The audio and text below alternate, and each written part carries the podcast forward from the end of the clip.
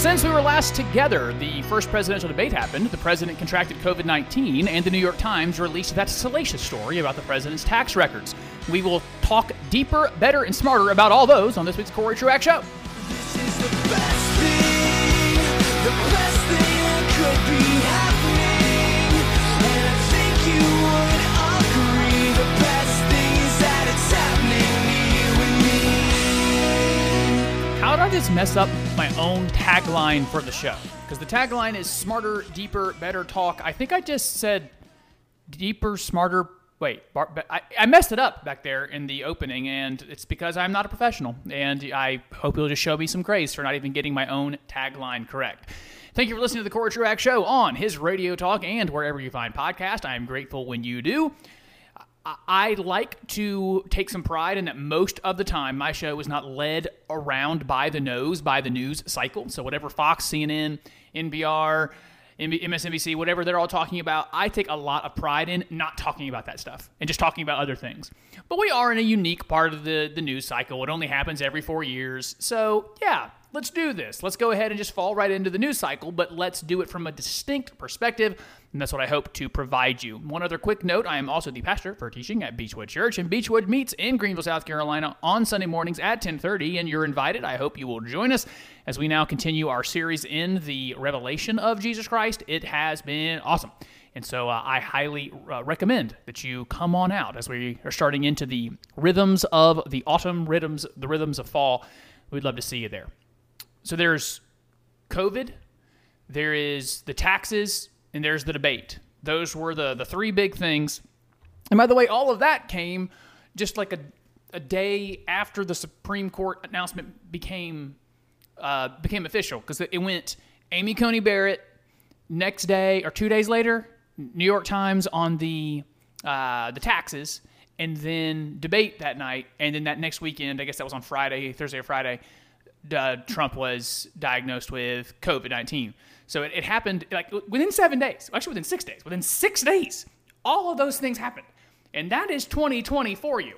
So uh, here's where I want to start. Actually, I want to start with the taxes because this this is the stuff I wish we did dis- we discussed more.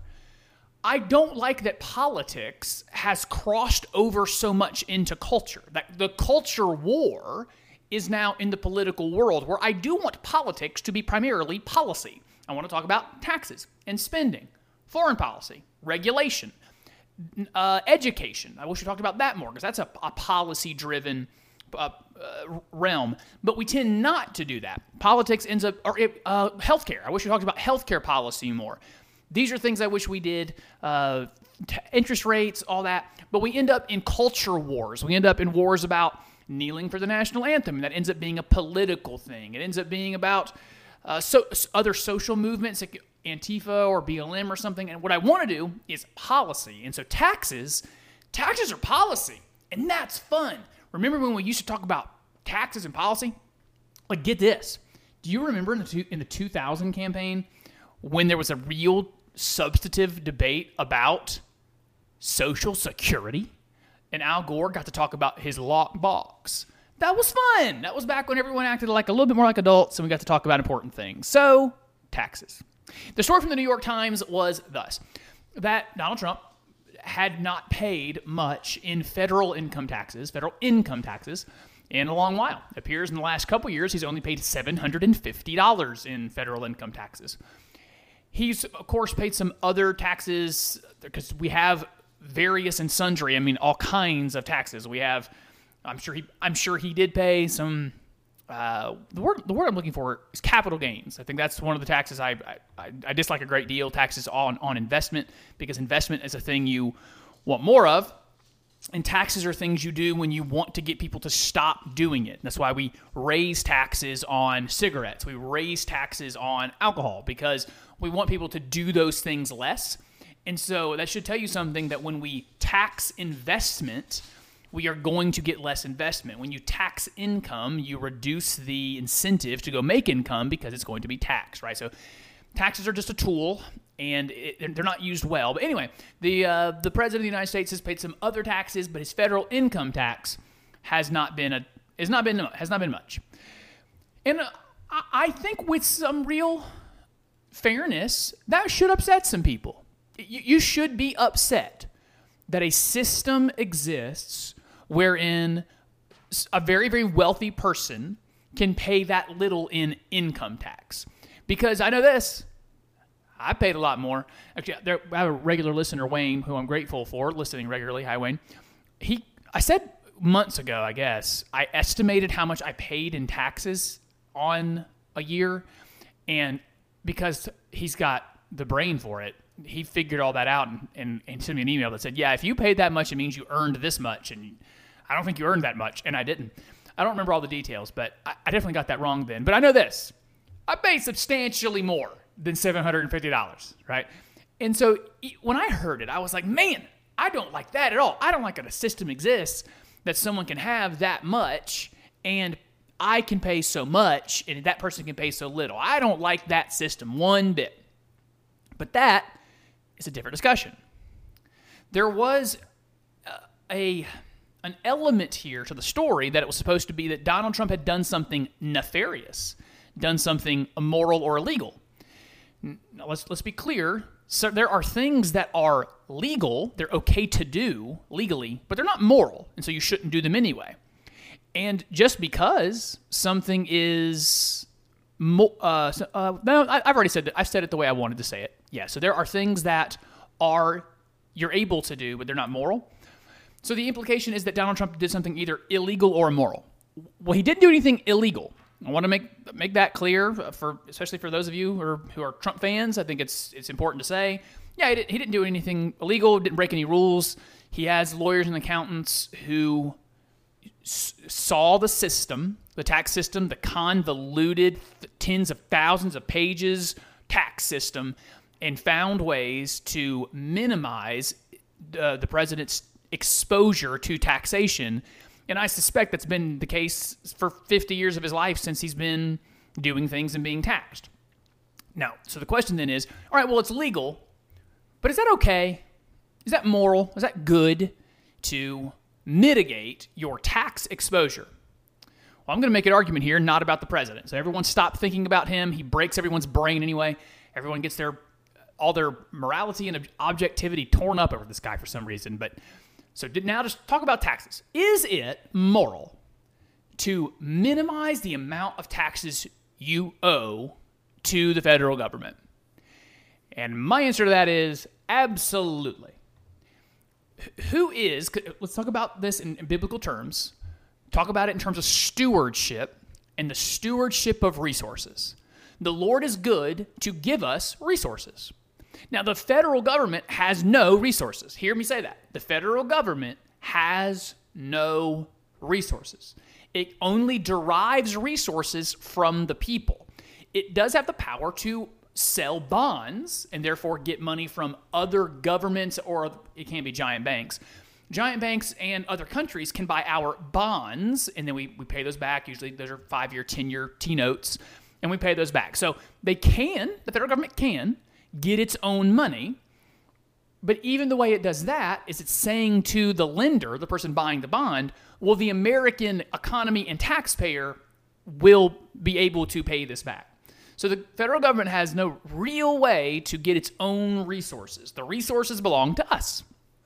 So, are you, whoever you are, are you a better manager of your resources than the federal government? Because we have been given resources graciously. God has been so good to give us what we have, however little or however much it is.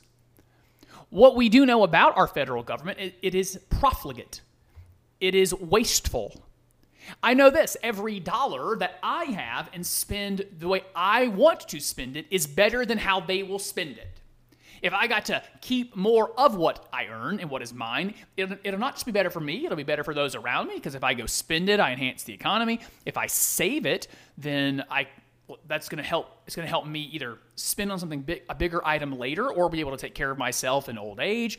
Um, or if I save it and put it in a bank, that bank then uses it to invest because that's part of what banks can do. They can take your savings and invest it in other stuff. There's all kinds of ways me keeping my money, you keeping your money, is a better use of the resource than paying the federal taxes. So I want to say with some clarity here, and if there is disagreement, you can write to the show, Cory Truax Show at gmail.com, Cory Truax Show at gmail.com, or over, over on Facebook, Twitter, Instagram. I want to say this clearly. You should pay as little as legal, le- legally possible. Don't break the law. Whatever the law is, even if they start raising that those rates to just uh, to, to really uh, crushing ways, pay your taxes. But whatever way you've been given to give less to a wasteful and profligate system, give less to the wasteful and profligate system. It is good for us to keep our money for ourselves and then to be generous with it, both to churches, organizations, charities, any any family you know that needs help and you've got the ability to help, do that. So that's number 1. Number 1, the president didn't do anything illegal, but just as a matter of morality for all of us, reduce your I'm telling just reduce it. Reduce your uh, mitigation. Excuse me, not mitigation. Your, the word I'm looking for is exposure. Reduce your exposure to being taxed by the federal government. Number two, it should make us all angry this way. Not necessarily angry at the president of the United States, but angry that a system like that exists.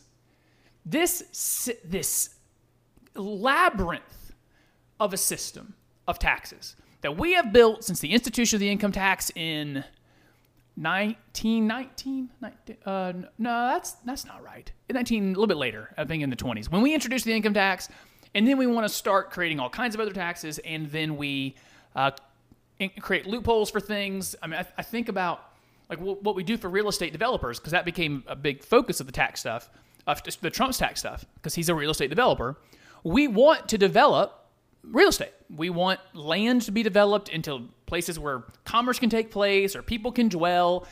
And so, on those investments, there's different tax instruments you can use, and there's apparently some straight up write-offs if you when you lose on when you lose money on a project.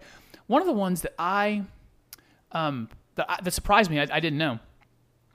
There is. Uh, in, in, in, businesses, when you have a business investment for like a machine, you get something in the manufacturing world, you can, t- you, you have this big, big ticket item that you may, maybe spent seven figures on. As it depreciates, you have less tax liability or tax exposure to pay for the value of that thing because you bought this machine, but it got less valuable over time because it's not working as well and it depreciated in value. But on on some real estate, from what I understood, I don't understand all of it. It works differently with real estate. Like it was a, a building that someone would have bought, a rich person would have bought, and it might it might depreciate over time if the if the area gets worse. But but that investment that is a building versus the investment that is a uh, an instrument like a, a machine gets gets treated differently. And so we have cre- created this labyrinth of a system, and that's what we should be upset at. That it there, there are ways to manipulate it. And then for those that are more like class warriors and you get upset that there are that the rich have advantages over folks who aren't as wealthy, this this really is their advantage. Their advantage is their ability to keep more of their money because they can hire attorneys and accountants to come up with creative ways for them to keep more of their money. So that's that's the part that we should be upset about. So here's a couple other ideas I have on taxes. We'll take our first break. It reminded me again that how much I'm in favor of a flat tax. Like, let's just let's get rid of it. Let's get rid of this this horrific system that's unbelievably complicated, impossible to totally understand. And just if, if it's income, then fine. Let's just tax income at 10%, at whatever it has to be. I and I say everybody. Everybody's in for 10% knowing that there's it's over 50% of the country doesn't pay federal income taxes. Then I also know those people are paying is that called payroll taxes? Yeah, payroll taxes. So I, I, I have no math. I've done no math on this yet. Just talking about trying to simplify the system. The flat tax is something I have long wanted uh, to do, and let's just pick a percentage, whatever it has to be, between 10 and 15%, and go. Next, it also reminded me one of my tax, one of my f- most important tax reforms I want, and that is to end the withholdings system. The withholding system is bad for at least two reasons. One, it hides taxation. Now, especially with direct deposit and people not actually getting a pay stub anymore, where you look down and see how much of your money went to various governments, you just take whatever flies into your bank account at the end of the month or at the end of whatever pay period you have, and you just see that money and you, you don't see everything that was taken. So it makes people forget about taxation. And then some folks, because the way our tax system works, at the end of a tax year, they file taxes and find out they're getting some people giant tax returns. Usually it's a little couple hundred bucks from me from the feds, and they they feel really good. Look at all this money I'm getting back, but they never saw what they lost, and so it hides taxation. If we would stop doing that, we don't have a withholding system, and everybody had to pay monthly. Let's make it monthly, not once a year payments. You've got to write your tax check. You got to go online and get get your debit card out and submit to the government what you owe them. We could we could change this culture probably overnight. As people started having to actively be involved in their own taxation, can, can you imagine like someone who makes uh, someone who makes 50 grand a year, I, I suspect, I, I shouldn't guess because there's all kinds of different um, factors here.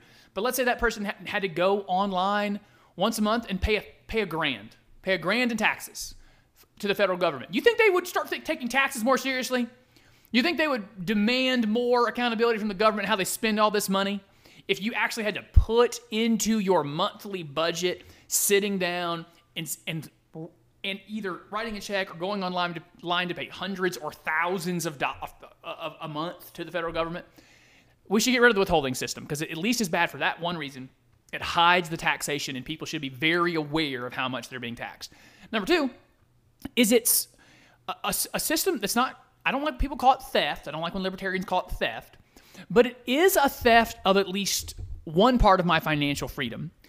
For example, let's say we had a system where you did have to pay yearly.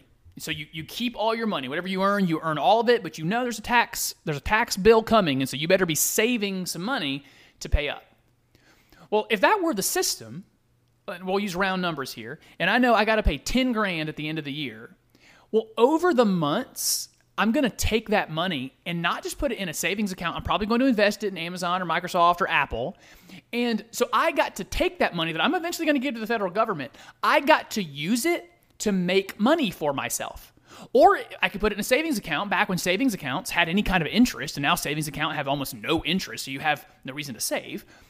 I could at least put it there because I know I'm going to pay it. I'm going to pay it to the federal government, but at least let me have it so I can put it in the put it in the bank or put it in the market over the month, and I can earn money on my money. I can use my money to earn money before I have to give some back to the federal government. So what the federal government gets to do is take my money, no interest, interest free. I don't even get to use it as an instrument to build wealth for myself as I wait to give it to them. That's a backward system. Would, if we did if we did that, if we got rid of the uh, withholdings, it would illuminate the people and it would help us start to build a better culture of personal responsibility, which is one of the fundamental bedrocks of American culture and also a biblical value personal responsibility. We are way over on this. So when we come back, I want to talk about the debate, and we'll I think probably have some COVID nineteen thoughts. Everything is happening around the administration and COVID nineteen. We'll do that when you come back for the rest of the Cory Truax Show.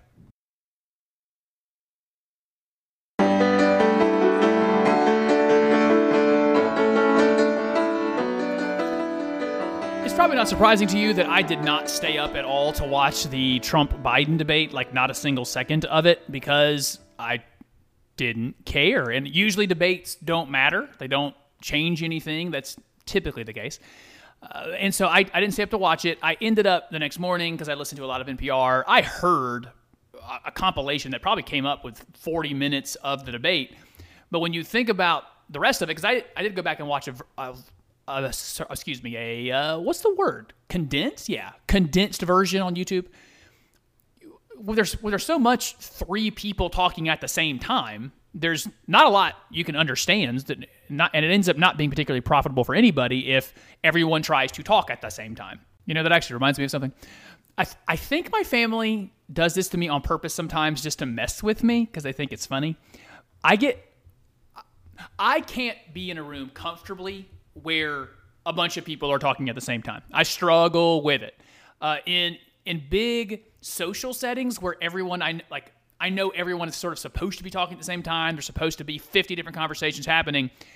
I can more focus, but like in a setting of my family, you know, like my my siblings, their spouses, my parents, like there's there's I don't know 13, 14, 15 of us whatever it is, and I can I, I struggle. I struggle focusing, all right? And so and I get not to struggle, I'll get frustrated if I, I walk in on a Sunday after church and four or five different people will ask me a question in succession. As if the person one who asked a question, oh, excuse me, person two didn't even hear person one ask, and person three didn't hear one or two, person four didn't hear one, two, or three. And so now I have like four or five things people are asking of me at the same time, and I'm just like, all right, everyone stop. Person one, what did you want? Okay. Person two, what did you want? Person three. Because I can't handle it. I can't, I can't find any l- logic or rationality to everyone talking at the same time. And that debate had a whole lot of everybody talking at the same time. And so I don't know how pro- profitable it could po- uh, possibly be. Here's a couple things I wanted to get to from the debate.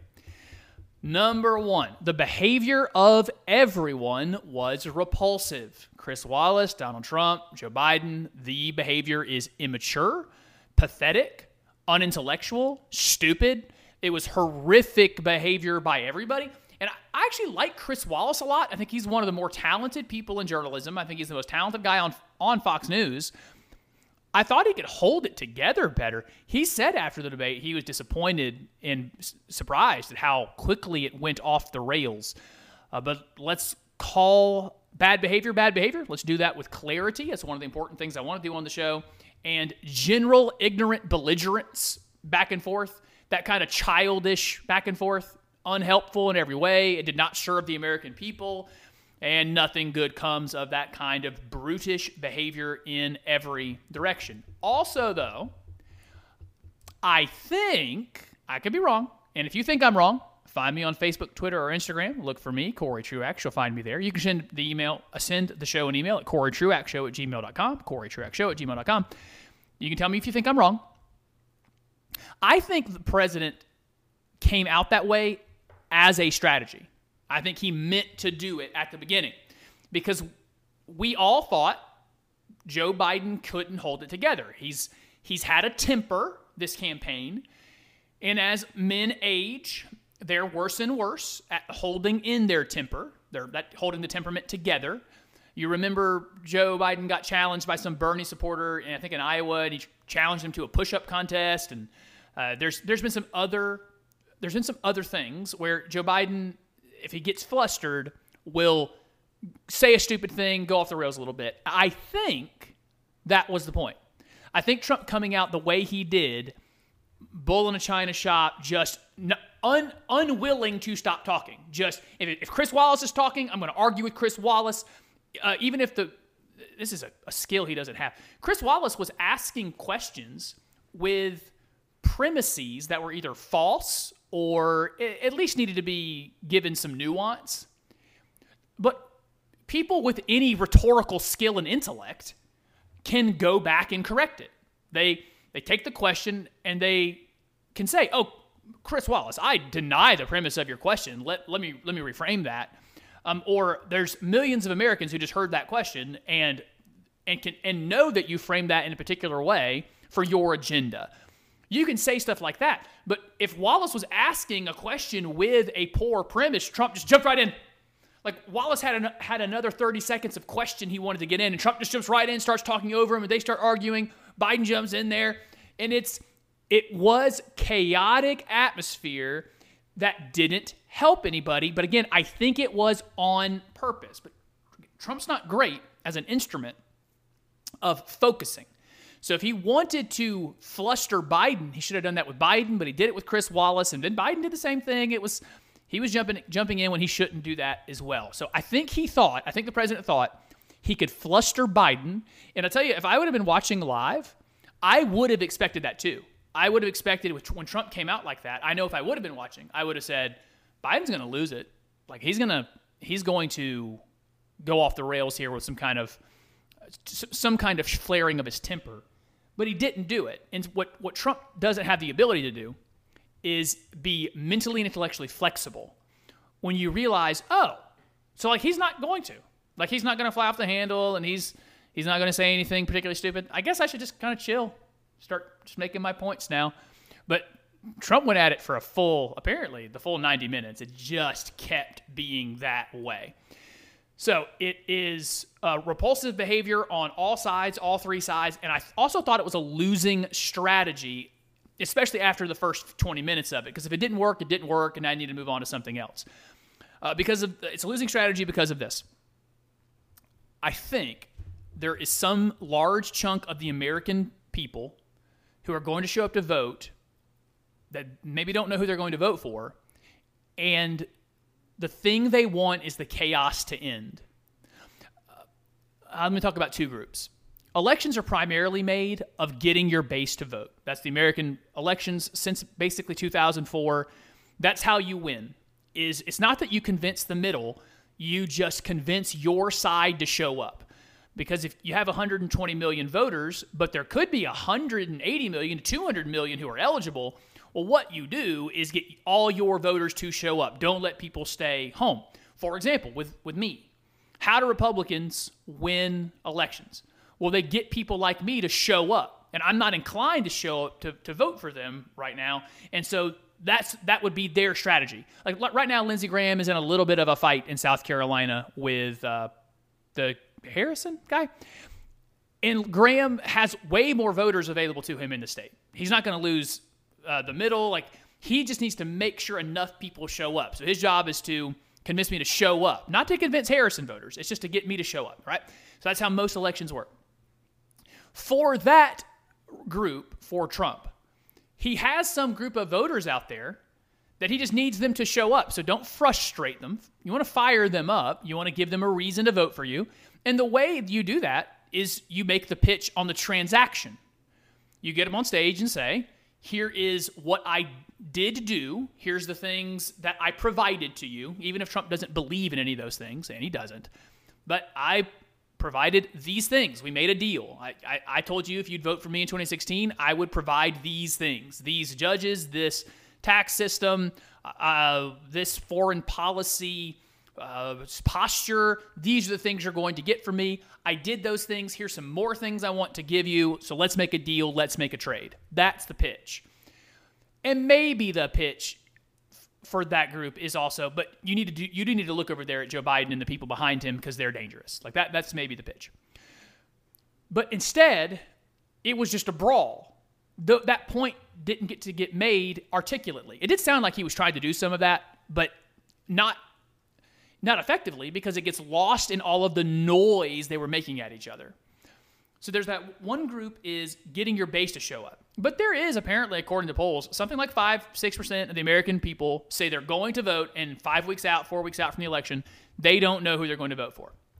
My theory on that group is 2020 has blown their minds. It's blown all of our minds.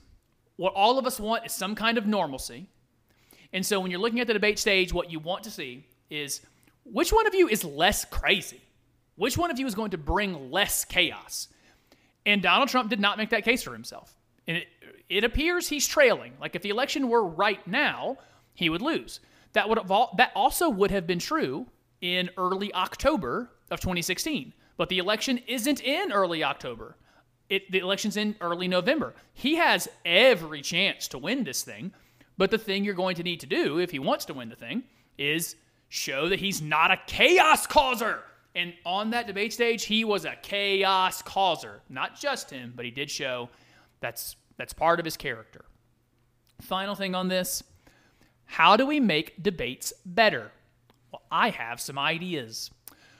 One, the interacting with one another should be limited to some portion of the debate, and it maybe should be the end let's say we do 90 minute debates, then the last th- the last 30 minutes they should be allowed to interact with each other, but that's all.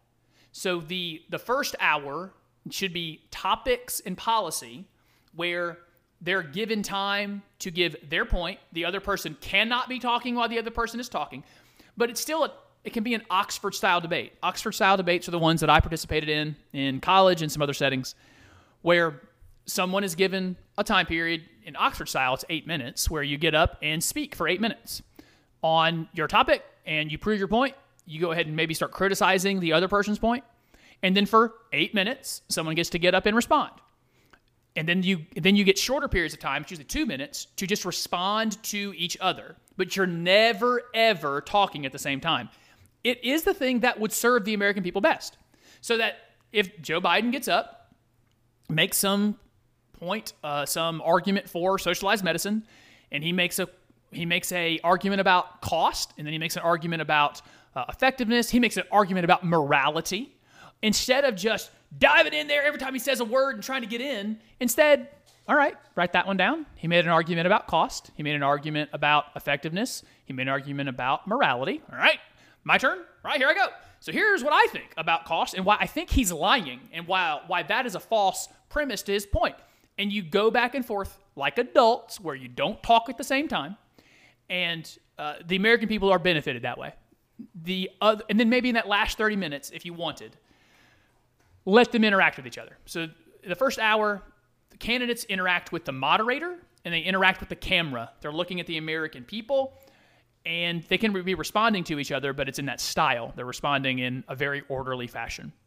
The other way to make debates better is the same way that I've wanted to make the State of the Union better. I think for example, the State of the Union should have videos and PowerPoints and like actually be a report. What is the State of the Union? I want to see bar graphs and pie charts where we put stuff up on screens. I don't know if you guys know, it's 2020. We got all kinds of cool digital abilities where we allow the president, demand of the president, whoever it is, get up and tell the story. Here's here's where we were in fiscal year 2012 and here's where we are now in 2016 and actually tell the story using visual information. That would be helpful. Uh, also at debates, like let, let why not do that? Why not say to both campaigns, you get 10 minutes. However you want to make your point on healthcare in 10 minutes, do it. And the other person's going to get up and make their pitch. And they can and then maybe we'll give you each 5 minutes to respond to the other person's pitch. But let's do that. Let's bring them into the 21st century and communicate how we communicate. We communicate digitally and visually now. Uh, I think that would help. You know, I think it would help us eh, make debates better because even in uh, even before this, before these two personalities who made that debate so cantankerous and chaotic and horrific, well, I should say three personalities because Chris Wallace was a big part of the problem. You go back to 2012, and it was a top five moment of political anger for me. I'm not particularly angry anymore. I don't get all that angry, but Candy Crowley was moderating a debate between Barack Obama and Mitt Romney. Mitt Romney made a statement about something happening, I believe it was in Syria, and Donald Trump said, No, that's wrong. And Candy Crowley jumped in when they were trying to interact with each other and she sided with Barack Obama and said, "No, Barack Obama's right on this." And minutes after the debate's over, you uh, uh, we had news. I was actually somewhat proud of the news media. They come out and say, "Nope, that actually was wrong. Mitt, Mitt Romney was right. Barack Obama was wrong about that fact." And so then you even mitigate that. You mitigate those things if you'll get some control over the environment instead of what we have right now, because it's it's chaos. It was it wasn't particularly all that much better with Romney and Obama. It was better, but not a ton better than what we saw up on that stage. When we come back, I have some COVID thoughts because that's another thing happening in the news. And then we have been teaching lately on the show. I have something I want to teach you about the American American founding principles and philosophy and how it affects us today. We'll do that when you come back for the rest of the Cory Truax Show.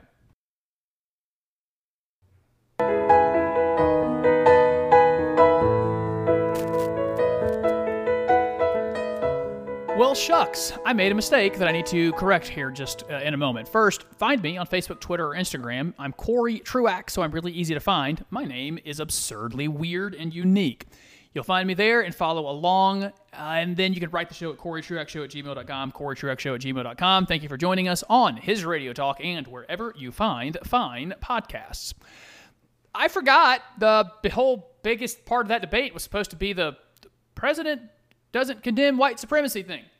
And so, uh, again, I didn't watch it live, but I, I have the audio here I'm going to play for you. And I wanted, I want to talk about it because it was such a flashpoint. I have no interest in ever, ever defending the President of the United States. But I have a lot of interest in just making sure we all work within the same facts. And so I'm going to both enliven and upset absolutely everybody right now because I'm going to I'm going to clarify what happened in the debate, but then I'm also going to give some points about how the president has behaved about this in the past uh, because while he's not he didn't do what he's being accused of, he's had some troubles that are inexcusable. So, really quick, the accusation against the President of the United States is that during the debate, he wouldn't condemn white supremacist groups. I'm going to play for you the audio of that exchange with Chris Wallace, the lead up to it, and the actual exchange. And I think my take on what happened here is actually going to be really clear. Uh, one, of- here, here's what to listen. Here is what is, you need to listen for. Remember that this debate had been going on for a little bit, and all Trump did all night was talk. He couldn't stop talking. When anyone else was talking, he was talking too. You know what's actually quite hard to do when you're talking? Listening. It's hard to hear what someone else says when you're constantly talking. And so Chris Wallace is trying to ask a question, but Trump is talking while he's talking. And in this case, he says the words sure. He says the word sure twice but it's hard to hear because he apparently doesn't know how a conversation works after being alive for 74 years. You let Chris Wallace talk, finish his question, and then you give that sure and you get all kinds of credit. You do you get what you actually wanted. But he doesn't know what he's doing up on the stage. He doesn't know how to have a conversation. So here's that exchange. Listen to the President of the United States say the word sure twice. But they don't want to accept the National Guard. You have repeatedly criticized the, the vice president for not specifically calling out Antifa and other left wing right. extremist groups. So even right there, that's right, that's right. Hey man, Wallace is talking. You've got to stop talking while he's talking. You'll benefit if you will. But are you willing tonight to condemn white supremacists and militia groups and to say that they need to stand down and not add to the violence in a number of these cities, as we saw in He said it twice there, sure. And then he just said it again, sure. Or will you be willing to uh, denounce white supremacists? Sure. And then Wallace keeps going with the question, and it, sure. Trump says it again. So he has already answered, but here's the issue Chris Wallace might not have heard it, the American people might not have heard it.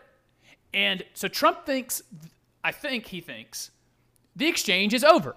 I have been asked to condemn white supremacy and uh, what other whatever groups Wallace was talking about there. I said sure twice. Therefore, I've done it. And so, and to be clear, let's let's give him some credit because again, I'm about to hit him pretty hard on the other end of this. He said sure twice. He was asked to condemn it. He did it with clarity. But because this is a chaotic conversation, it did not go well from there. Kenosha and as we've seen in Portland. Sure, are you I'm prepared to do that, specifically but do it? Well, I go would ahead, say sir. I, And so, and so I'm sure I'm willing to do that. This is now the third time he said sure I'm willing. Where the first the first two times it was just sure, so that's it's affirmative yes. But he he has a point he wants to now make, and, st- and that's what I think is the, the key here is. I already answered. Okay, I answered your question, and now I'm moving on to my counterpoint. My counterpoint that I was taught to say is that it's the left; they're the ones that are causing all the violence, and so I'm now moving on to the counterpoint you get Joe Biden there, then adding to this and recognize two things. Donald Trump's personality is one where a couple things are true. The things that are good are the best things ever. The bad things that are bad, they're the worst things ever. Nothing has ever been moderately good or bad to Donald Trump. All things are all the way good and all the way bad. And also, he's never been wrong ever, ever. So whatever he said, it has to be true. And so he because, because of that, uh, you get guys like Chris Wallace and Joe Biden trying to goad him like they're all children. Say it. Say it, man. Why don't you say it? He, I'm telling you, you could you could get Joe Biden and Chris Wallace trying to say to this man, say that Donald Trump is the whatever, a good thing. He's the greatest president ever. And if they're the two saying, say it, say it, man, say it, man, he's going to say, no, I'm not saying anything you tell me to say because that's the kind of personality he is. Let's continue on with this exchange where he's being challenged to say it, say it, man. I would say almost everything I see is from the left wing, not from the right wing. So what are you- what If are you- what are you saying? I'm, I'm willing to do anything. I want to see Well, peace. then do it, sir. Say it. And so, again, he already did. He said, sure, sure. And that's why he's now confused. He's confused because, well, I, I did. I, I did condemn them. What are we now talking about? Do it. Say it. Do you want to call them? And that, really, if you think about that debate, that silence right there, yeah, do it. And before Trump says, you want to call them, that two and a half seconds of silence was the only two and a half seconds of silence all night. Because I think he actually was confused. Like, what, what did I not do? Okay, so what are we going to call them? What do you want to call them? Give me a name. Give me a White name. Go ahead. supremacists Who and would white you like me to condemn? White Proud Boys. supremacists and right Proud wing Boys. militia. And okay, right now, Joe Biden is saying stuff. Chris Wallace is saying stuff. This what this is what happens when three historic historic in the, in the sense that they're all very old, so all probably hard of hearing, are all in a room screaming at the same time. That you're going to get these situations. stand back and stand by. But I'll tell you what, I'll tell you what, somebody's got to do something about Antifa and the left because this is not a right wing problem. his This own- is Okay, we'll stop there. He did get flack, um, and I think maybe deservedly so, for the stand by part. I I think that that's just a mistake. I mean, that's he, and he should if he ne- I don't think he ever did clarify it because again he's never he's never been wrong right so the idea that he would come out and clarify oh I didn't mean to say that he he doesn't have that in him to do but he should have yeah he should have come out and said yeah I didn't mean stand by for action. I meant stand back and stand down. But he doesn't have the he definitely doesn't have the personality to do it and he doesn't have the the morality to do it. It's not part of his character. Now I do want to make clear though. Donald Trump was asked during the 2016 campaign in the Republican primary to, uh, dur- during the Louisiana primary in particular, to condemn David Duke of the KKK, and his response was, "I don't know who David Duke is." We all know who David Duke is. Second, if you don't, if you didn't know, you obviously shouldn't be president of the United States. You don't know enough things, and there was evidence of him uh, t- uh, in the book that he supposedly wrote in 2000 or 01. He talks about David Duke. So yeah, you do. And he w- he just played the game. He played the game around the racist stuff. Like he wouldn't condemn David Duke. He played that stupid game. Um, what he also after Charlottesville, the, he got hit harder than he deserved because there was some confusion there around uh, what he said. But yeah, uh, he I hit him hard back then too. He he did not behave properly after Charlottesville in providing the clarity the country needed about all the various groups that were there and the culpability thereof. All right, so that was supposed to be the big part of the debate. That's my take on it. Let's move on because I don't want to talk about it anymore. It's not it's not any fun. I want to give you some history here. We've been doing that lately, right? Last week with Supreme Court history um, on uh, on weaponizing the court, recognizing the world in which the United States was birthed, that it was not birthed into no context. It, I actually had this discussion with somebody this week. It helped that I had just talked about this monologue. That the the world into which the United States was birthed was a world where Portugal, Spain, Britain, and France were your primary Western powers. Every single one of them were slave operating countries.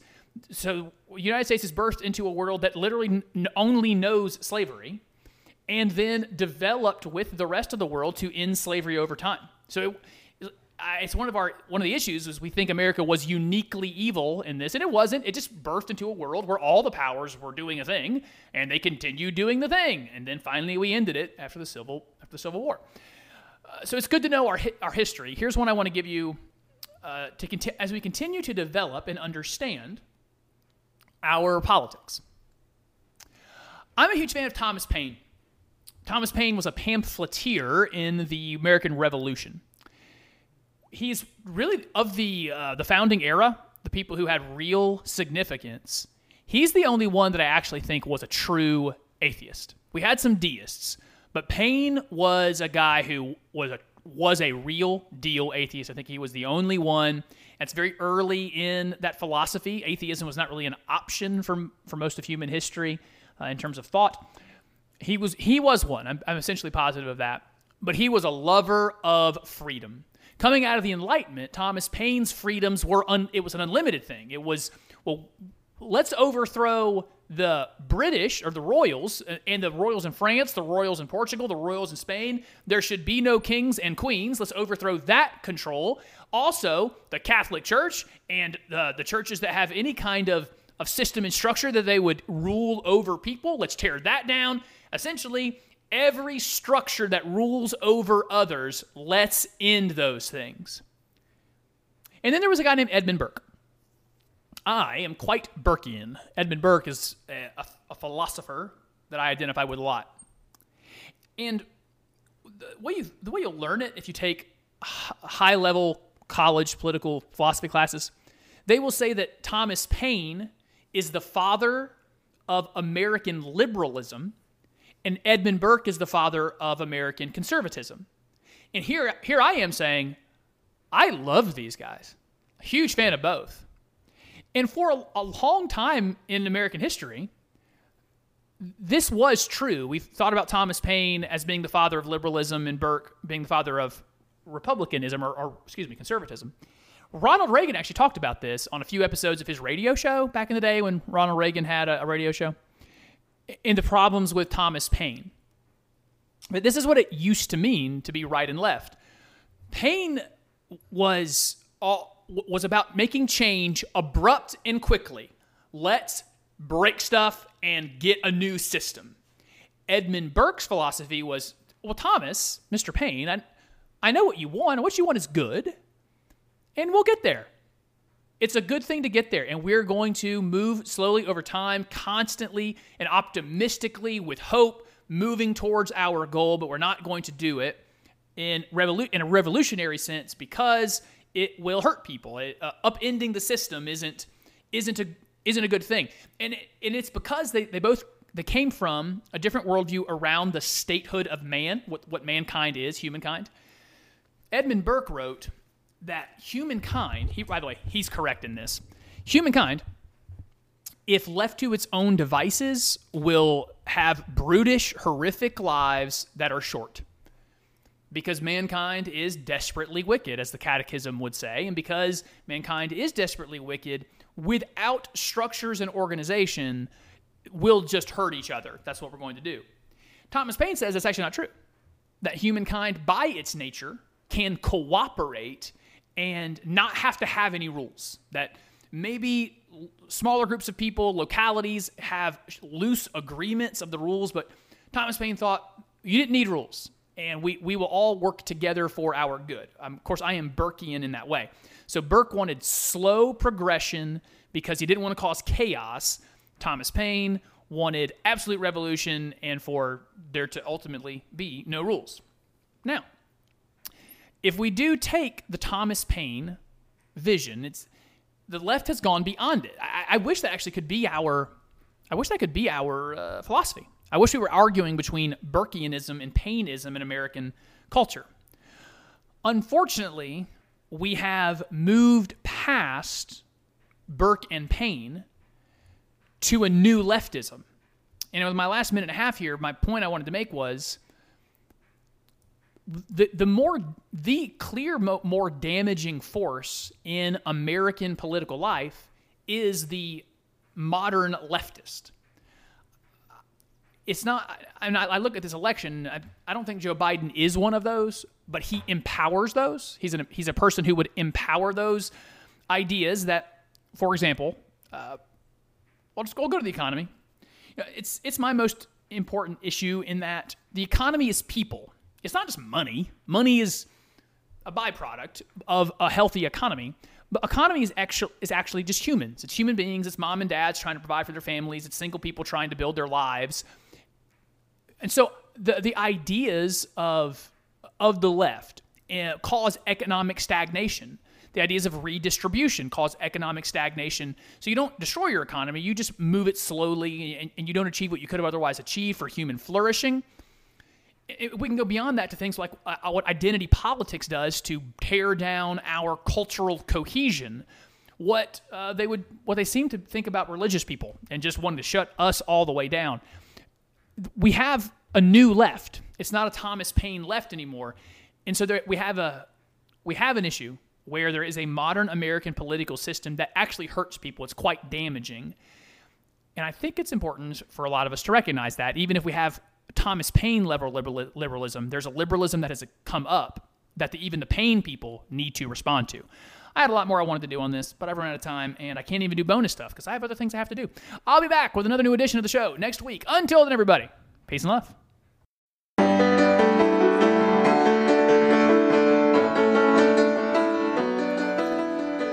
It's probably not surprising to you that I did not stay up at all to watch the Trump Biden debate, like not a single second of it, because I didn't care. And usually debates don't matter, they don't change anything. That's typically the case. Uh, and so I, I didn't stay up to watch it. I ended up the next morning because I listened to a lot of NPR. I heard a, a compilation that probably came up with 40 minutes of the debate. But when you think about the rest of it, because I, I did go back and watch a, a, a excuse me, a, uh, what's the word? Condensed? Yeah, condensed version on YouTube well, there's well, there's so much three people talking at the same time. There's not a lot you can understand that not, and it ends up not being particularly profitable for anybody if everyone tries to talk at the same time. You know that actually reminds me of something. I th- I think my family does this to me on purpose sometimes just to mess with me because they think it's funny. I get I can't be in a room comfortably where a bunch of people are talking at the same time. I struggle with it. Uh, in in big social settings where everyone I like I know everyone is sort of supposed to be talking at the same time. There's supposed to be 50 different conversations happening. I can more focus, but like in a setting of my family, you know, like my my siblings, their spouses, my parents, like there's there's I don't know 13, 14, 15 of us, whatever it is, and I can I, I struggle. I struggle focusing. All right, and so and I get not to struggle. I'll get frustrated if I I walk in on a Sunday after church, and four or five different people will ask me a question in succession. As if the person one who asked a question, oh, excuse me, person two didn't even hear person one ask, and person three didn't hear one or two, person four didn't hear one, two, or three. And so now I have like four or five things people are asking of me at the same time. And I'm just like, all right, everyone stop. Person one, what did you want? Okay. Person two, what did you want? Person three. I can't handle it. I can't, I can't find any logic or rationality to everyone talking at the same time. And that debate had a whole lot of everybody talking at the same time. And so I don't know how profitable it could po- uh, possibly be. Here's a couple things I wanted to get to from the debate. Number one, the behavior of everyone was repulsive. Chris Wallace, Donald Trump, Joe Biden, the behavior is immature, pathetic, unintellectual, stupid. It was horrific behavior by everybody. And I actually like Chris Wallace a lot. I think he's one of the more talented people in journalism. I think he's the most talented guy on on Fox News. I thought he could hold it together better. He said after the debate he was disappointed and surprised at how quickly it went off the rails. Uh, but let's call bad behavior bad behavior. Let's do that with clarity. That's one of the important things I want to do on the show and general ignorant belligerence back and forth, that kind of childish back and forth, unhelpful in every way. It did not serve the American people, and nothing good comes of that kind of brutish behavior in every direction. Also, though, I think, I could be wrong, and if you think I'm wrong, find me on Facebook, Twitter, or Instagram. Look for me, Cory Truax. You'll find me there. You can send the email, uh, send the show an email at CoryTruaxShow at gmail.com, CoryTruaxShow at gmail.com. You can tell me if you think I'm wrong. I think the president came out that way as a strategy. I think he meant to do it at the beginning because we all thought Joe Biden couldn't hold it together. He's he's had a temper this campaign, and as men age, they're worse and worse at holding in their temper. They're holding the temperament together. You remember Joe Biden got challenged by some Bernie supporter, and I think in Iowa, and he challenged him to a push-up contest. And uh, there's there's been some other there's been some other things where Joe Biden, if he gets flustered, will say a stupid thing, go off the rails a little bit. I think that was the point. I think Trump coming out the way he did, bull in a china shop, just un, unwilling to stop talking. Just if, if Chris Wallace is talking, I'm going to argue with Chris Wallace, uh, even if the this is a, a skill he doesn't have. Chris Wallace was asking questions with premises that were either false or at least needed to be given some nuance. But people with any rhetorical skill and intellect can go back and correct it. They they take the question and they can say, "Oh, Chris Wallace, I deny the premise of your question. Let let me let me reframe that."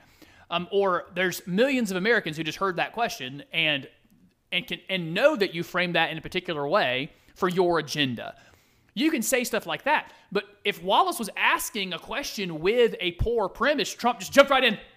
Like Wallace had an, had another 30 seconds of question he wanted to get in, and Trump just jumps right in, starts talking over him, and they start arguing. Biden jumps in there, and it's it was chaotic atmosphere that didn't help anybody. But again, I think it was on purpose. But Trump's not great as an instrument of focusing. So if he wanted to fluster Biden, he should have done that with Biden, but he did it with Chris Wallace, and then Biden did the same thing. It was he was jumping jumping in when he shouldn't do that as well. So I think he thought, I think the president thought he could fluster Biden. And I tell you, if I would have been watching live, I would have expected that too. I would have expected when Trump came out like that. I know if I would have been watching, I would have said Biden's going to lose it. Like he's going to he's going to go off the rails here with some kind of some kind of flaring of his temper. But he didn't do it. And what what Trump doesn't have the ability to do is be mentally and intellectually flexible. When you realize, oh, so like he's not going to. Like he's not going to fly off the handle and he's he's not going to say anything particularly stupid. I guess I should just kind of chill. Start just making my points now. But Trump went at it for a full, apparently, the full 90 minutes. It just kept being that way. So it is uh, repulsive behavior on all sides, all three sides. And I also thought it was a losing strategy, especially after the first 20 minutes of it. Because if it didn't work, it didn't work, and I need to move on to something else. Uh, because of it's a losing strategy because of this. I think there is some large chunk of the American people who are going to show up to vote that maybe don't know who they're going to vote for, and the thing they want is the chaos to end. Uh, I'm going to talk about two groups. Elections are primarily made of getting your base to vote. That's the American elections since basically 2004. That's how you win. Is it's not that you convince the middle, you just convince your side to show up. Because if you have 120 million voters, but there could be 180 million to 200 million who are eligible, well, what you do is get all your voters to show up. Don't let people stay home. For example, with, with me, how do Republicans win elections? Well, they get people like me to show up. And I'm not inclined to show up to, to vote for them right now. And so that's that would be their strategy. Like right now, Lindsey Graham is in a little bit of a fight in South Carolina with uh, the Harrison guy. And Graham has way more voters available to him in the state. He's not going to lose uh, the middle. Like he just needs to make sure enough people show up. So his job is to convince me to show up, not to convince Harrison voters. It's just to get me to show up, right? So that's how most elections work. For that group, for Trump, he has some group of voters out there that he just needs them to show up. So don't frustrate them. You want to fire them up. You want to give them a reason to vote for you. And the way you do that is you make the pitch on the transaction. You get them on stage and say, here is what I did do. Here's the things that I provided to you, even if Trump doesn't believe in any of those things, and he doesn't. But I provided these things. We made a deal. I, I, I, told you if you'd vote for me in 2016, I would provide these things these judges, this tax system, uh, this foreign policy uh, posture. These are the things you're going to get from me. I did those things. Here's some more things I want to give you. So let's make a deal. Let's make a trade. That's the pitch. And maybe the pitch for that group is also, but you need to do, you do need to look over there at Joe Biden and the people behind him because they're dangerous. Like that, that's maybe the pitch. But instead, it was just a brawl. That point didn't get to get made articulately. It did sound like he was trying to do some of that, but not not effectively because it gets lost in all of the noise they were making at each other. So there's that one group is getting your base to show up. But there is apparently, according to polls, something like five, six percent of the American people say they're going to vote, and five weeks out, four weeks out from the election, they don't know who they're going to vote for. My theory on that group is 2020 has blown their minds. It's blown all of our minds. What all of us want is some kind of normalcy. And so when you're looking at the debate stage, what you want to see is which one of you is less crazy? Which one of you is going to bring less chaos? And Donald Trump did not make that case for himself. And it, it appears he's trailing. Like if the election were right now, he would lose. That would have that also would have been true in early October of 2016. But the election isn't in early October. It, the election's in early November. He has every chance to win this thing. But the thing you're going to need to do if he wants to win the thing is show that he's not a chaos causer. And on that debate stage, he was a chaos causer. Not just him, but he did show that's that's part of his character. Final thing on this, how do we make debates better? Well, I have some ideas. One, the interacting with one another should be limited to some portion of the debate and it maybe should be the end. Let- Let's say we do 90 minute debates. Then the last th- the last 30 minutes they should be allowed to interact with each other, but that's all. So the the first hour should be topics and policy where they're given time to give their point. The other person cannot be talking while the other person is talking, but it's still a, it can be an Oxford style debate. Oxford style debates are the ones that I participated in in college and some other settings where someone is given a time period in Oxford style, it's eight minutes, where you get up and speak for eight minutes on your topic and you prove your point. You go ahead and maybe start criticizing the other person's point. And then for eight minutes, someone gets to get up and respond. And then you then you get shorter periods of time, usually two minutes, to just respond to each other. But you're never ever talking at the same time. It is the thing that would serve the American people best. So that if Joe Biden gets up, makes some point, uh, some argument for socialized medicine, and he makes a he makes a argument about cost, and then he makes an argument about uh, effectiveness. He makes an argument about morality. Instead of just diving in there every time he says a word and trying to get in, instead, all right, write that one down. He made an argument about cost. He made an argument about effectiveness. He made an argument about morality. All right, my turn. Right here I go. So here's what I think about cost and why I think he's lying and why why that is a false premise to his point. And you go back and forth like adults, where you don't talk at the same time, and uh, the American people are benefited that way. The other, and then maybe in that last 30 minutes, if you wanted, let them interact with each other. So the first hour, the candidates interact with the moderator and they interact with the camera. They're looking at the American people and they can be responding to each other, but it's in that style. They're responding in a very orderly fashion. The other way to make debates better is the same way that I've wanted to make the State of the Union better. I think, for example, the State of the Union should have videos and PowerPoints and like actually be a report. What is the State of the Union?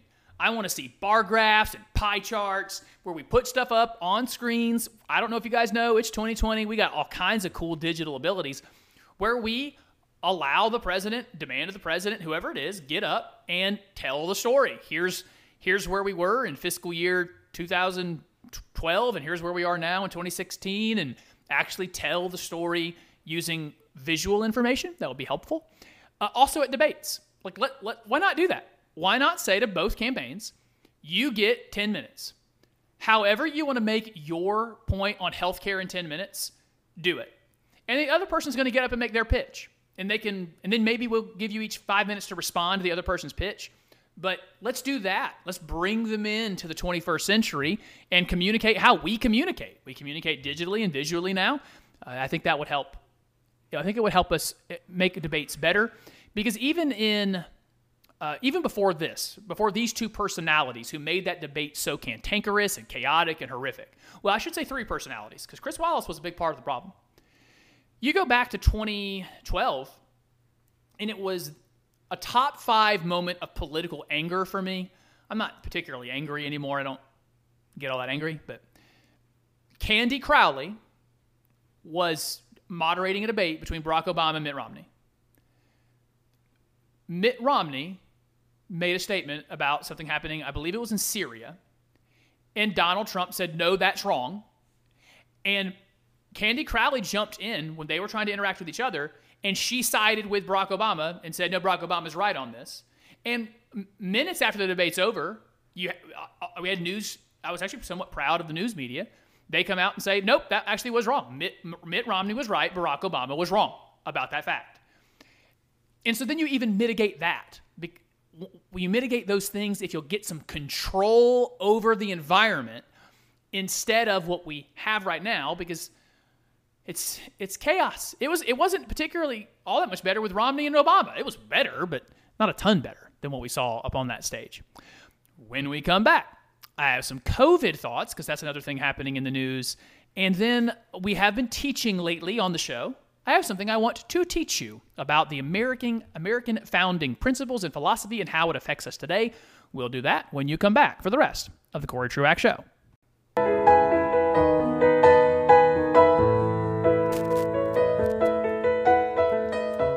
Well, shucks, I made a mistake that I need to correct here just uh, in a moment. First, find me on Facebook, Twitter, or Instagram. I'm Cory Truax, so I'm really easy to find. My name is absurdly weird and unique. You'll find me there and follow along. Uh, and then you can write the show at CoryTruaxShow at gmail.com, CoryTruaxShow at gmail.com. Thank you for joining us on his Radio Talk and wherever you find fine podcasts.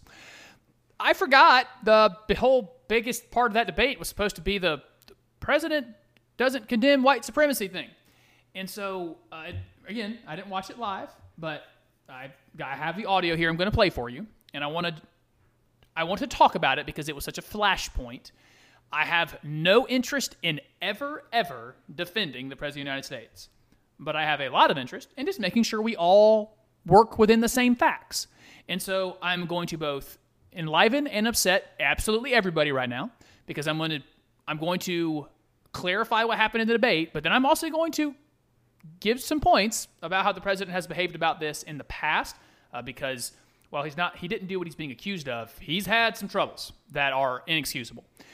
So really quick the accusation against the president of the united states is that during the debate he wouldn't condemn white supremacist groups. I'm going to play for you the audio of that exchange with chris wallace the lead up to it and the actual exchange and I think my take on what happened here is actually going to be really clear. Uh, one, uh, here, here's what to listen. Here is what is, you need to listen for. Remember that this debate had been going on for a little bit, and all Trump did all night was talk. He couldn't stop talking. When anyone else was talking, he was talking too. You know what's actually quite hard to do when you're talking? Listening. It's hard to hear what someone else says when you're constantly talking. And so Chris Wallace is trying to ask a question but Trump is talking while he's talking. And in this case, he says the words sure. He says the word sure twice. But it's hard to hear because he apparently doesn't know how a conversation works after being alive for 74 years. You let Chris Wallace talk, finish his question, and then you give that sure and you get all kinds of credit. You do you get what you actually wanted. But he doesn't know what he's doing up on the stage. He doesn't know how to have a conversation. So Here's that exchange. Listen to the President of the United States say the word sure twice. But they don't want to accept the National Guard. You have repeatedly criticized the, the vice president for not specifically calling out Antifa and other left wing That's right. extremist groups. So even right there, that's right, that's right. Hey man, Wallace is talking. You've got to stop talking while he's talking. You'll benefit if you will. But are you willing tonight to condemn white supremacists and militia groups and to say that they need to stand down and not add to the violence in a number of these cities, as we saw in He said it twice there, sure. And then he just said it again, sure. Or will you be willing to uh, denounce white supremacists? Sure. And then Wallace keeps going with the question, and it, sure. Trump says it again. So he has already answered, but here's the issue Chris Wallace might not have heard it, the American people might not have heard it. And so Trump thinks, I think he thinks, the exchange is over. I have been asked to condemn white supremacy and uh, what other, whatever groups Wallace was talking about there. I said sure twice. Therefore, I've done it. And so, and to be clear, let's let's give him some credit because again, I'm about to hit him pretty hard on the other end of this. He said sure twice. He was asked to condemn it. He did it with clarity. But because this is a chaotic conversation, it did not go well from there. In Kenosha, and as we've seen in Portland. Sure, Are you I'm prepared to do that, specifically but do it? Well, I go would ahead, say. I, And so, and so I'm sure I'm willing to do that. This is now the third time he said sure I'm willing. Where the first the first two times it was just sure, so that's it's affirmative yes. But he he has a point he wants to now make, and, st- and that's what I think is the, the key here is. I already answered. Okay, I answered your question, and now I'm moving on to my counterpoint. My counterpoint that I was taught to say is that it's the left; they're the ones that are causing all the violence, and so I'm now moving on to the counterpoint you get Joe Biden there, then adding to this, and recognize two things. Donald Trump's personality is one where a couple things are true. The things that are good are the best things ever. The bad things that are bad, they're the worst things ever. Nothing has ever been moderately good or bad to Donald Trump. All things are all the way good and all the way bad. And also, he's never been wrong ever, ever. So whatever he said, it has to be true. And so he, because, because of that, uh, you get guys like Chris Wallace and Joe Biden trying to goad him like they're all children. Say it, say it, man. Why don't you say it? He, I'm telling you, you could you could get Joe Biden and Chris Wallace trying to say to this man, say that Donald Trump is the whatever a good thing. He's the greatest president ever. And if they're the two saying, say it, say it, man, say it, man, he's going to say, no, I'm not saying anything you tell me to say because that's the kind of personality he is. Let's continue on with this exchange where he's being challenged to say it, say it, man.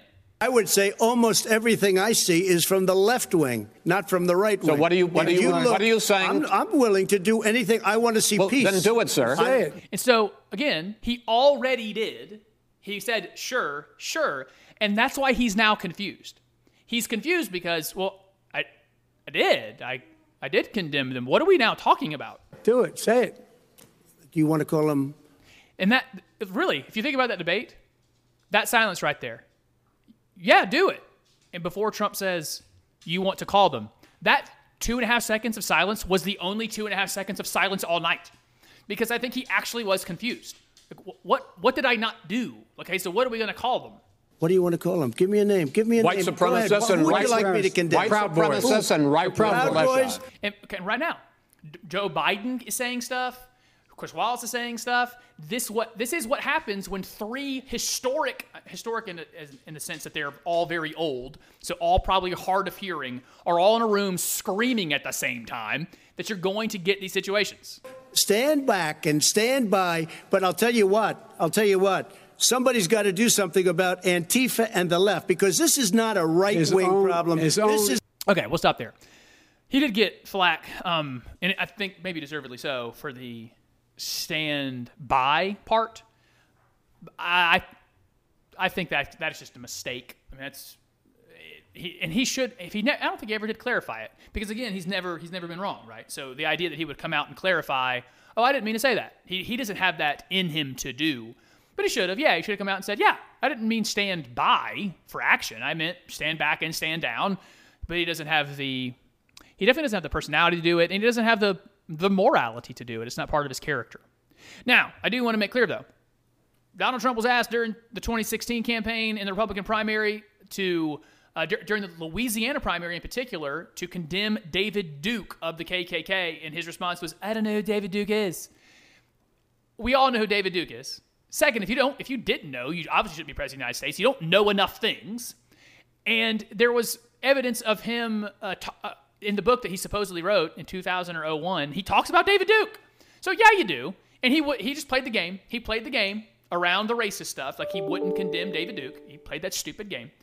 Um, what he also after Charlottesville, he got hit harder than he deserved because there was some confusion there around uh, what he said. But yeah, uh, he I hit him hard back then too. He he did not behave properly after Charlottesville in providing the clarity the country needed about all the various groups that were there and the culpability thereof. All right, so that was supposed to be the big part of the debate. That's my take on it. Let's move on because I don't want to talk about it anymore. It's not it's not any fun. I want to give you some history here. We've been doing that lately, right? Last week with Supreme Court history um, on uh, on weaponizing the court. recognizing the world in which the United States was birthed, that it was not birthed into no context. It, I actually had this discussion with somebody this week. It helped that I had just talked about this monologue. That the the world into which the United States was birthed was a world where Portugal, Spain, Britain, and France were your primary Western powers. Every single one of them were slave operating countries. So, United States is birthed into a world that literally n- only knows slavery and then developed with the rest of the world to end slavery over time. So, it, it's one of our one of the issues is we think America was uniquely evil in this, and it wasn't. It just birthed into a world where all the powers were doing a thing, and they continued doing the thing, and then finally we ended it after the civil after the Civil War. Uh, so it's good to know our our history. Here's one I want to give you uh, to conti- as we continue to develop and understand our politics. I'm a huge fan of Thomas Paine. Thomas Paine was a pamphleteer in the American Revolution he's really of the uh, the founding era, the people who had real significance. He's the only one that I actually think was a true atheist. We had some deists, but Paine was a guy who was a was a real deal atheist. I think he was the only one. It's very early in that philosophy. Atheism was not really an option for for most of human history uh, in terms of thought. He was he was one. I'm, I'm essentially positive of that. But he was a lover of freedom. Coming out of the Enlightenment, Thomas Paine's freedoms were un, it was an unlimited thing. It was well, let's overthrow the British or the royals uh, and the royals in France, the royals in Portugal, the royals in Spain. There should be no kings and queens. Let's overthrow that control.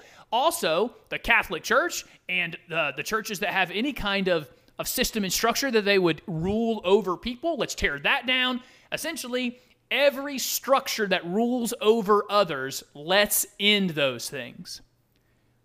And then there was a guy named Edmund Burke. I am quite Burkean. Edmund Burke is a, a, a philosopher that I identify with a lot. And the way, you, the way you'll learn it if you take high level college political philosophy classes, they will say that Thomas Paine is the father of American liberalism and Edmund Burke is the father of American conservatism. And here, here I am saying, I love these guys. A huge fan of both. And for a, a long time in American history, this was true. We've thought about Thomas Paine as being the father of liberalism and Burke being the father of republicanism or, or excuse me, conservatism. Ronald Reagan actually talked about this on a few episodes of his radio show back in the day when Ronald Reagan had a, a radio show in the problems with Thomas Paine. But this is what it used to mean to be right and left. Paine was all, was about making change abrupt and quickly. Let's break stuff and get a new system. Edmund Burke's philosophy was, well, Thomas, Mr. Paine, I, I know what you want, what you want is good, and we'll get there. It's a good thing to get there, and we're going to move slowly over time, constantly and optimistically with hope, moving towards our goal, but we're not going to do it in, revolu- in a revolutionary sense because it will hurt people. It, uh, upending the system isn't isn't a isn't a good thing, and it, and it's because they, they both they came from a different worldview around the statehood of man, what what mankind is, humankind. Edmund Burke wrote that humankind, he, by the way, he's correct in this. Humankind, if left to its own devices, will have brutish, horrific lives that are short. Because mankind is desperately wicked, as the Catechism would say, and because mankind is desperately wicked, without structures and organization, we'll just hurt each other. That's what we're going to do. Thomas Paine says that's actually not true. That humankind, by its nature, can cooperate and not have to have any rules. That maybe smaller groups of people, localities have loose agreements of the rules, but Thomas Paine thought you didn't need rules, and we, we will all work together for our good. Um, of course, I am Burkean in that way. So Burke wanted slow progression because he didn't want to cause chaos. Thomas Paine wanted absolute revolution and for there to ultimately be no rules. Now, if we do take the Thomas Paine vision, it's the left has gone beyond it. I, I wish that actually could be our, I wish that could be our uh, philosophy. I wish we were arguing between Burkeanism and Paineism in American culture. Unfortunately, we have moved past Burke and Paine to a new leftism. And with my last minute and a half here, my point I wanted to make was the the more the clear mo- more damaging force in American political life is the modern leftist. It's not. I, I look at this election. I, I don't think Joe Biden is one of those, but he empowers those. He's an, he's a person who would empower those ideas that, for example, uh, I'll just we'll go to the economy. You know, it's it's my most important issue in that the economy is people. It's not just money. Money is a byproduct of a healthy economy. But economy is actually is actually just humans. It's human beings. It's mom and dads trying to provide for their families. It's single people trying to build their lives. And so the the ideas of of the left uh, cause economic stagnation. The ideas of redistribution cause economic stagnation. So you don't destroy your economy, you just move it slowly and, and you don't achieve what you could have otherwise achieved for human flourishing. It, we can go beyond that to things like uh, what identity politics does to tear down our cultural cohesion. What uh, they would, what they seem to think about religious people, and just wanting to shut us all the way down we have a new left. It's not a Thomas Paine left anymore, and so there, we have a we have an issue where there is a modern American political system that actually hurts people. It's quite damaging, and I think it's important for a lot of us to recognize that, even if we have Thomas Paine level liberal, liberalism, there's a liberalism that has come up that the, even the Paine people need to respond to. I had a lot more I wanted to do on this, but I've run out of time, and I can't even do bonus stuff because I have other things I have to do. I'll be back with another new edition of the show next week. Until then, everybody, peace and love.